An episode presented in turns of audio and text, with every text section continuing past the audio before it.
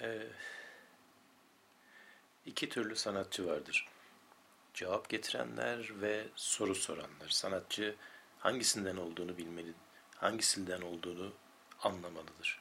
Zira soran asla cevap veren değildir. Bekleyen ve uzun zamandır anlaşılmayan eserler vardır mesela. Bunlar henüz ortaya atılmayan sorulara cevap getirenlerdir. Çünkü soru cevaptan çok kez korkunç biçimde geç gelir.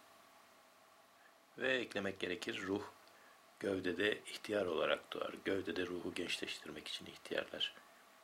Ee, buradan yola çıkarak şunu söylemek gerekiyor sanırım. Eflatun Sokrat'ın gençliğidir.